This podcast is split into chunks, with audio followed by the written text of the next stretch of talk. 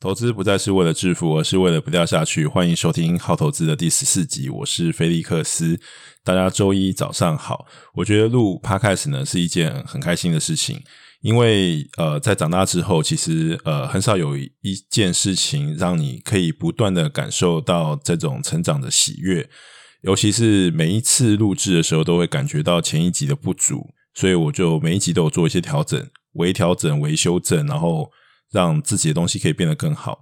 我觉得这个小孩子其实比大人更容易感到快乐，我觉得就是因为他们一直都在一个、呃、成长的这种阶段，所以他们可以感觉到这种每一天都有一个很大进步的那种喜悦。那我们长大之后其实往往都感受不到这种快乐，那有一部分原因我觉得有可能是因为再也感受不到这种成长的感觉。那我觉得录 Podcast 我也很建议大家都可以去做一个尝试，我觉得这是一个呃，我自己有感觉到就是自己不断进步跟成长的一个过程。那我觉得这个投资也是一样，就是你在这个投资的世界里面呢，也是可以自己持续的成长跟进步。好，那就是今天开麦的时候突然有一个小小的感想，然后欢迎更多的听众加入这个 podcast， 而且呃，我也很开心，就是有一些听众好像被我推坑了，也去看了隐秘的角落，因为这部剧真的很好看，所以要介绍三次。好，那有看过的这个听众，好，看看我觉得我还有机会吗？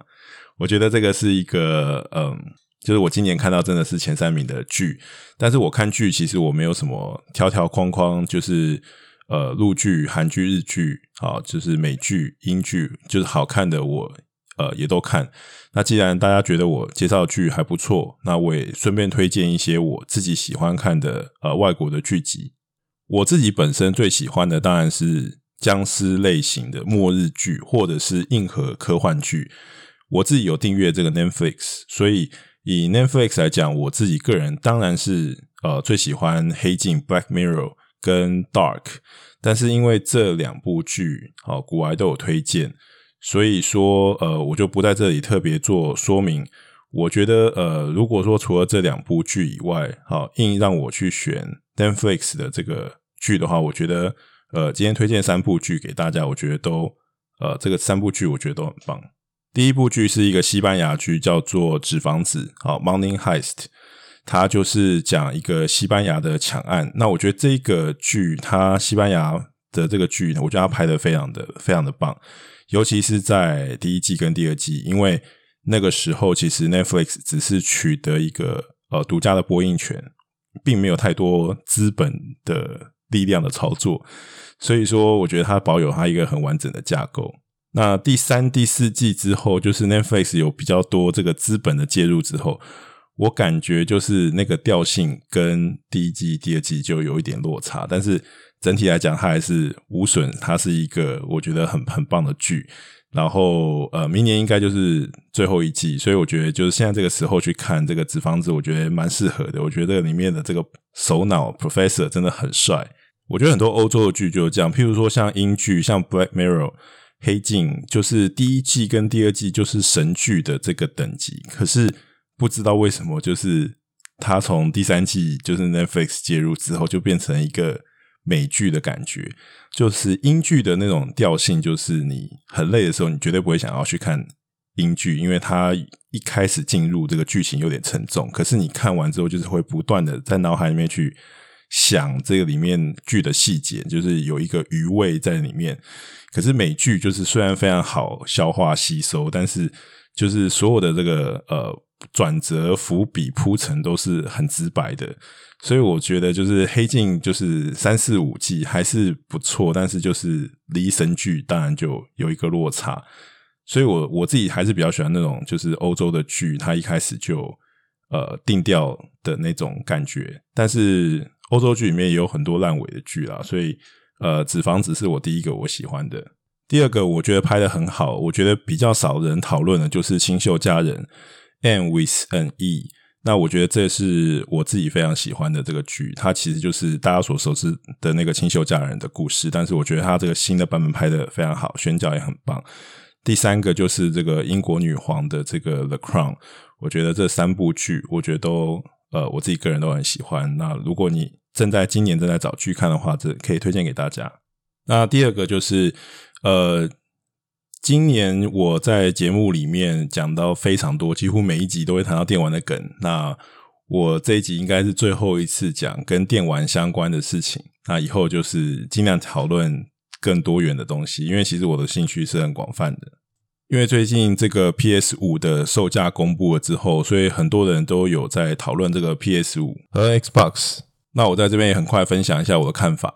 就售价来看的话，反正高阶两台都差不多嘛，那在比较低配版的话，其实 Xbox 的便宜是非常具有高的性价比的，因为便宜了一百块美金。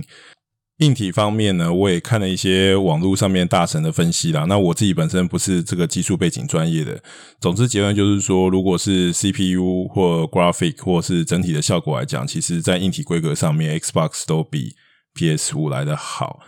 那 P S 五 唯一赢的就是在于这个它的这个呃 S S D， 就是它这个固态硬碟的这个读取的速度可能会比这个 Xbox 来得快，但是我觉得就是说这种比较好，就是数字上的比较，但是我自己个人还是看游戏机最后的重点还是游戏，就是说如果我今天买的游戏机没有游戏玩就没有任何意义嘛，就目前为止还看不出来一个端倪，但就过去相关的这个协力厂商或者是游戏厂商来呃评论的话，我认为 P S 五 的一面还是远远的大于大于大于大于 Xbox，所以未审先判，我自己认为我自己是投这个 P S 五 一票。对，我知道这个 Xbox 的硬体规格很棒，然后如果你去拿它跟同级的这个 P C 比的话，这个性价比非常的高，但是就它就不是 P C 嘛，如果它今天送了这个嗯 Office 或者送了 Windows 十 就 bundle 在一起一起买，那我就买包它，那没有嘛，那没有我买一个很很功能很强悍的画质很好的这机器，但是我没有游戏玩就没有什么太大意义，所以我自己的个人看法还是游戏产业还是内容去驱动整个产业，而不是这个呃硬体的这个游戏机的这个规格。但是以目前的这一个价格带来看的话，我觉得以这个 C P 值来说，我认为这个游戏机还是相当买。过去游戏机的这个产业的周呃这个产品的周期大概就是五到六年，通常第三年会达到一个高峰。那么这么呃一个新世代的游戏机会不会维持过去的这样子的一个 pattern 呢？我们就拭目以待吧，因为我觉得现在这个手游真的是太赚钱了，就是我真的被手游赚走太多的钱，因为这个手游抽卡氪金的系统，你传统买游戏机然后你买这个游戏，其实你真的花的钱是很有限的，你就是一两千块两三千块就打死一块游戏，可是现在这个游戏内购买的这个机制真的会让你花非常多钱，虽然这个游戏机本身也是可以提供这样子的功能，但是我觉得没有那个手机呃绑定支付来的那么方便，所以我是觉得就这个手机呃就游戏金流的这个市场，手机还是比这个游戏机来的大很多。好，但是反正硬核的这个呃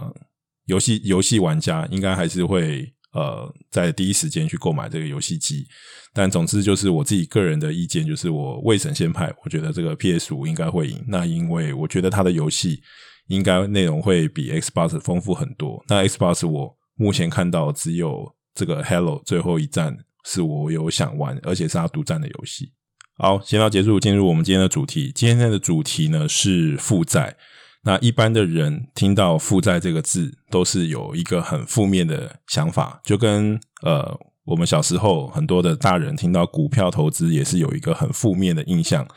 那我今天就是重新让大家啊理解负债这件事情，那如果负债这件事情是不好的，为什么这么多人要去呃就是有这个负债，甚至是一流的公司也要去发债呢？那老样子，在面对任何一个新的事物，或者是重新定义一个旧的事物的时候，我所用的方法永远都是那七个步骤。那七个步骤就是现象分析，然后是趋势、结构、解构、重新定义，然后提问跟修正。那今天一样，就是从这个结构来看，很多人都在讲这个投资理财，心里想的都是在呃，如何存钱，如何投资，但是其实比存钱更重要，我觉得存钱很重要，没有说存钱不重要，但是比存钱更重要的是增加你的收入，但是比投资更重要的事情是守住你自己的财富。那如果你从这个结构上来看呢，很多人说这个股票投资失败或者是这个投资失败，其实如果你一般的投资来讲，你自己设好一个停损的点，你这个停损也许是 百分之十 百分之二十， 然后如果你不重压，其实它对于你整个资产的影响可能就是一个个位数的影响。那我们在之前的这个集数里面有讲到，以税来说，其实如果你升到这个中产阶级的比较呃中产阶级的顶端，基本上你的税就是要付掉 百分之五十， 甚至你像在美国 N B A， 像 Stephen Curry 他一年可以赚到呃三四千万四千万的这个薪水，可是其实他光是税就是州税加上呃就是他的 income tax 就是呃所得税，基本上就是要付掉 百分之五十， 所以基本上你 百分之五十 的的钱都去的这个要缴税，然后所以你税其实是一个 百分之五十， 也许三十到 百分之五十 的事情。所以你的那个停损点设好，其实你做投资你的那个影响对你来说其实是个位数影响，可是在你的这个收入的结构里面，税其实占的这个比重是非常高的。再来就是你的负债，尤其是房贷，那房贷尤尤其有可能也是占你整个收入的三成也许四成呃，这样子的比重。然后最后就是一个诈骗，就是如果你今天是被诈骗，你今天是被骗的话，你的损失是 百分之一百 的。也就是说大家觉得投资的风险很大，但是对于这个 百分之五十 拿走你收入 百分之五十 的税、哦、也少则 百分之二十到三十 多则 百分之五十， 或者是拿走你这个收入的、哦、三四成的这个呃利息，或者是你的贷款，或者是你的负债，好，或者是你今天被诈骗，对于这些可以从结构上来讲更大影响你的收入跟呃财富的这些因素，你却视而不见，那你就有点本末倒置了。那在这里呢，要特别推荐给呃大家另外一本投资相关的书，因为我发觉我很多的这个操盘人的朋友也都熟读这本书，这本书就是《孙子兵法》。那孙子兵法其实里面就是博大精深，里面其实你在不同的年纪去看都会有很多不同的体悟，但是基本上孙子兵法的精神就是你永远不去打没有把握的仗，就是没有任何胜算的仗你是不会去打的。所以这是为什么为什么你你去呃从这个以兵孙子兵法来说，他你遵照他的方向去走，你就不会打败仗，因为你根本就没有败仗可以打。同样的，在这个投资理财上面，齁，就是呃税务、诈骗、负债，这些是防守方的。那有的时候比起这个攻击，其实防守可能来得更重要。呃，就是说未来的这几集，陆陆续续几集，那会跟大家持续的分享这一些呃不同的因素。那我们今天就来讲负债。首先呢，关于这个债务呢，大家要去理解，就是说债务其实分成两种啊，一种是好的负债，一种是不好的负债。那究竟我们要怎么区分好的负债跟不好的负债呢？我认为有一个非常容易可以区分好的负债跟不好的债务的一个方法，那就是你从这个还款的利率，你就可以看得出来这个负债是好的还是不好的。那首先大家都知道，如果大家都有这个信用卡，好，信用卡的循环利息呢高达 百分之十二到百分之二十，那为什么这么高？因为信用卡通常是拿来消费的，也就是说你呃，你是用这个信用卡的钱，你是借这个钱要用来消费跟娱乐相关的事情，所以说你需要承担最高的利率。这个原因呢，有第一个是因为呃，消费它是一个沉没成本，它是一个呃一去不回的嘛。第二个就是说呃，消费的这种借贷它其实是没有任何的担保，所以说它完全就是你的信用就是你个人的这个担保，所以说呃，我们可以说其实信用卡是呃一个不好的债务，它因为它成本最高而且没有收益。那同样的就是说，如果你今天去地下钱庄去借钱跟高利贷借钱，那这个利息可能就更高，这个利息就是可能是 百分之二十 一个月。那这样子的这种呃这么高的这种还款利率，它就告诉你它其实是一个比较不好的负债。但是这个不好负债并不是因为它的利率特别高，这个不是因，这个因是因为你去用这么高的这个呃借贷成本去借来的钱，主要是拿来消费的，所以它才会有一个这么高的地许，所以它的那个因并不是因为呃这个利率很高所以它不好，而是它的这个因是因为你用来消费的这一种呃负债其实本身是不好的，那所以说它需要呃就是它需要收你这么高的这个利息。那如果在这个光谱的另外一端呢，通常房屋的贷款呃借贷利率是个人借贷里面资金成本最低的，因为它重要的是它有房子作为抵押品。但是这样子来说呃呃这个是以个人来说，因为如果是以公司来讲的话，公司可能可以有更低的这个条件，甚至有很多公司会发行可转债，那它的利率基本上是零。他是就是说他期待这些投资人可以把这些呃债券直接换成股票，他最后就不用还这笔钱了。所以说那个资金成本低的通常就是因为你有呃某种东西去做这个抵押品，所以他这个资金成本会相对比较低。但是如果以个人借贷来说，通常房贷利率是比较低的。但是这个房贷就是好的债务嘛？答案是未必，因为你的房子呢如果是拿来自住的话，其实房子是你的负债而不是你的资产，因为你买的是一个安心感，就是你有房子有一个安心感。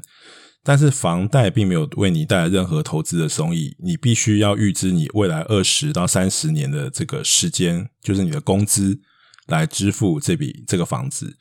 呃，如果你当然你可以有这个资本利得，但是你一样你这个房子如果涨上来你卖掉，你要再去买另外一个房子的时候，你一样要付出一样高的价钱。但相反，如果你今天买的房子是投资，那你是拿来这个租给别人，那他就会有一个这个租金的收益率嘛。那这个房子呢，好，就是你的资产，因为它本身是能够为你带来收益的。那记得我们之前讲到这个像关于这个资产的定义吗？基本上能够带来收益的就是资产。那这个时候你的房贷呢，就是变成一个好的债务，尤其是特别你这个收益率如果能够大于资金成本的话，它就是一个好的债务。我在这里不是要说大家一定要在这个时间去买房，我不是做一个投资的建议，那我是给大家一个分享一个概念，就是说很多人觉得说我买一个房子是资产，但是其实它并不是资产。如果你是自住房的话，你在这个房子里面你是预支你未来的时间去投入在这个房子里面，但是这个房子本身并没有为你带来实质的收益。那所以简单的归纳来讲，第一点就是说哦、用来买进资产的债务才是好的债务，用来消费或者是买进负债的债务其实都是坏的债务。那去分别好跟坏的一个简单的准则，就是你可以从这个利率的水准 利, 利率的这个水位，你就可以知道是这个是好的还是坏的债务。通常越坏的债务它的利息就越高，利率就越高嘛。如果是好的债务的话，有抵押品或者是一个呃，它是一个投资相关的这个债务，通常你的资金成本就相对来讲是比较低的。这是一个很简单判断好的债务跟不好债务的方法。第二个要跟大家分享的是我自己的原创观点。呃，这个原创观点就是说，大家都知道这个通货膨胀嘛，通货膨胀就是当你这个物价上涨的时候，或者是当你这个钱的价值贬值的时候，通货膨胀它基本上就是呃减低我们手上这个金钱的价值。但是呢，所有人都是只看到这一面而已，但是它反过来说，它同时也减轻了我们的债务，因为我们如果今天借钱来买会增值的这个资产，那这样子的这个债务就是一个好的债务。但是这个债务的这个单位毕竟是钱，也就是说当钱贬值的时候，其实你的这个债务本身的价值也是缩减的。如果说我们今天呃，当然就是说债务本身它有一个还债成本，那就是利利息嘛。如果我们拿掉这个利息的因子，本身债务是不会增长的嘛。那这个呃，这个债务本身它其实是会随着通货膨胀这个价值会变低、呃、我举例来说，如果你是三十年前，如果你跟银行贷款五百万，那是一个很不得了的数字，可是在今天五百万的贷款并不是一个什么天文数字，就是这个道理。当然就是说如果你把这个利息放进来，呃，当然这个债务本身是会增长的嘛，但是我的意思就是说呃，如果你今天是一个呃比较好的债务，通常你的这个资金成本也是相对来讲是比较低的，尤其是像现在这个利率好，如果你去看这个很长时间的这个循环，这个利率要回到这个三十年前那样子的水平，基本上是不太可能的事情。所以说这个未来如果都长时间都是处于在一个非常低利率的这个水平，它其实隐含的就是说这个钱会不断的贬值，但是同样的它也会不断的贬值所有的债务。那今天要跟大家分享的东西好就这么多，很简单。好，因为我这个去听我过去的这个 Podcast， 我觉得好像我废话稍微多了一点，所以今天稍微简简短的这个三章念经的这个长度。好，那我为大家做个总结。第一个就是说呃，我觉得债务有分两种，好的跟不好的。我觉得区分了它的这个要素就是说，用于投资的就是好的，用于消费就是不好的。那它更容易分别的是根据这个利率跟利息的这个水平，你就可以简单分别好的跟不好的。借钱的话，你只能是拿来做投资，不能拿来做消费。你可以投资房产、固定收益，甚至是投资你自己都可以。那第二个就是说，自住房其实是一个负债，它并不是一个资产，投资房才是一个资产。但是呢，它这个资产能不能有一个正报酬，你还是要拿这个资产的报酬率去跟你的资金成本去做比较。第三个呢，就是通膨可以是你的敌人，好，它可以让你的这个资产缩水，但它也可以是你的朋友，它同样的让你的负债也缩水。这是我个人的原创观点。那所以利用这个通膨成为你的一个武器。最后一点呢，就是千万不要去借高利贷。好，那还有就是说，因为我刚刚有提到说，这个借钱可以拿来做投资，但是不要借钱来投资股票，我强烈的不建议，尤其是新手这样做。如果是新手的话，我建议你连融资都不要去碰，呃，因为股票价格的这个波动非常的大，因为股票可以是涨个 百分之二十、百分之三十， 当然很爽，但是它要跌个 百分之三十、百分之四十 也是非常几天就可以完成的事情。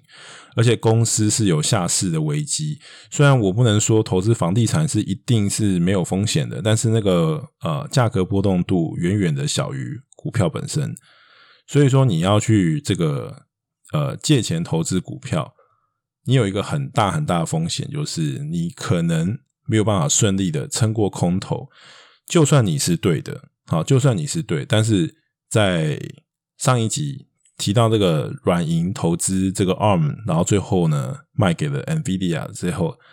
呃，我有提到就不要高估你自己的这个呃能力，也许你可以像孙正义一样，你有这个看到二十年的这样子的视野，可是你在现实环境之中，就算你是对的，但你撑不到那一天，有很多现实的环境它就逼迫着你必须要呃，你明明知道这是呃，不应该卖出这个股票的，但是你在这个时间点你就是必须要卖出的股票。所以就算你是对的，你可能撑不到那一天。那呃，如果你是不知道对错，但是你有可能也撑不过空头，所以说你不要让这种呃借钱或者是还款的这种压力啊，造成你内心的负担。我常讲投资最重要的两件事情，第一件事就是你一定要维持你自己心态的健康，对不对？如果你今天这个持股很高，你就卖，你就卖股嘛，你就卖到你可以睡觉的呃这个程度为止。你一定要不能让你自己的心态崩掉，因为你自己心态崩掉之后，你就会进入什么做什么投资，做什么都不对的一个循环，就不要让自己陷入那种循环。那第二个就是说，你要让你自己维持一个平常心。那这个平常心，它其实就是你不能让你自己有一个很大很大的这种呃，资金的压力，去迫使你即使知道那是错误的，你也必须要去做出一个错误的决定。我觉得那就真的是一个很悲惨的事情。所以不要借钱来投资股票，保持让你自己可以保持一个平常心，让你自己可以维持投资的一个心态的健康，我觉得这是一件非常重要的事情。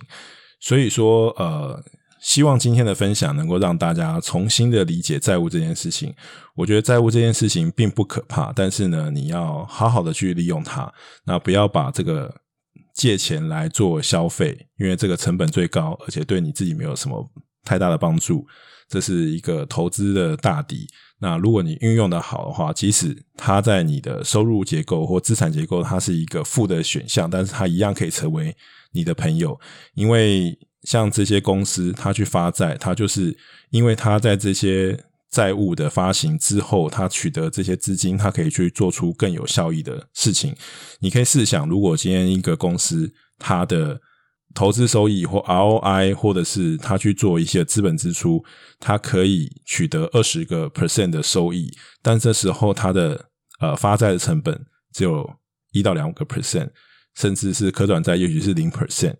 那这样子的话，他用一个非常低的成本，但是他却可以得到一个呃很高很高的这个收益。那这个就是一个可行的，但是毕竟呃，公司是很多专业的人组成，我们不一定有那样子的能力，但起码就是说知道自己的能力圈在哪里，不要去做太多跨超越你能力圈的事情，然后不要去借钱拿来消费。这是我给今天大家分享的这个内容。好了，话不多说，就是谢谢大家今天的收听，那我们就下一集再见。如果你喜欢我今天的分享的内容，不要忘记给我、呃、按心订阅，分享给你的好朋友。那就这样了，我们下一期再见咯，拜拜 ,Love and Peace。